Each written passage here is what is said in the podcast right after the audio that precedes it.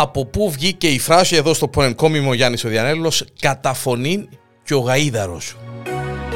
Μια φράση την οποία λέμε συνήθως αστειευόμενοι όταν βλέπουμε ξαφνικά τον άνθρωπο για τον οποίο μιλούσαμε.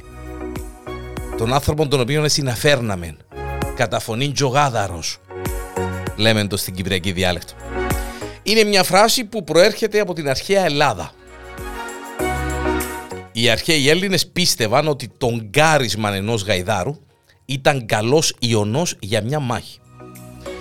Έτσι πίστευε και ο Αθηναίος στρατηγός Φωκίων που προσπάθησε να ανακόψει την προέλαση του βασιλιά Φιλίππου της Μακεδονίας προς την Αθήνα.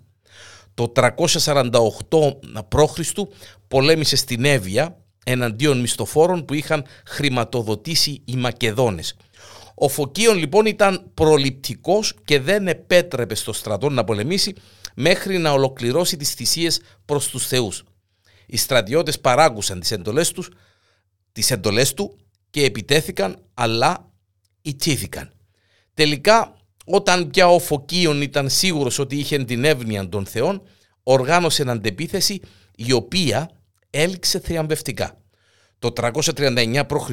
αντιμετώπισε τον Φίλιππο στο Βυζάντιο. Οι Μακεδόνες είχαν καταλάβει τις γύρω περιοχές και ο Φωκίων ανέλαβε να τους διώξει. Τη μέρα της μάχης ο Αθηναίος στρατηγός ένιωθε ότι ο στρατός του ήταν απροετοίμαστος. Οι Αθηναίοι ήταν λίγο λίγοι αριθμητικά και πίστευαν ότι ο Μακεδόνας βασιλιάς θα τους κατατρόπωνε. Η μάχη εξελισσόταν άσχημα και ο στρατηγός ήταν έτοιμος να διατάξει οπισθοχώρηση όταν άκουσε ένα γαίδαρο να αγκαρίζει δυνατά.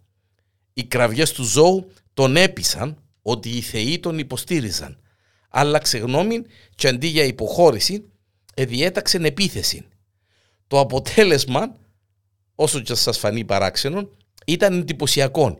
Οι Αθηναίοι σημείωσαν συνεχείς επιτυχίες και κατάφεραν σας παρακαλώ να απομακρύνουν τους Μακεδόνες από την περιοχή του Βυζαντίου.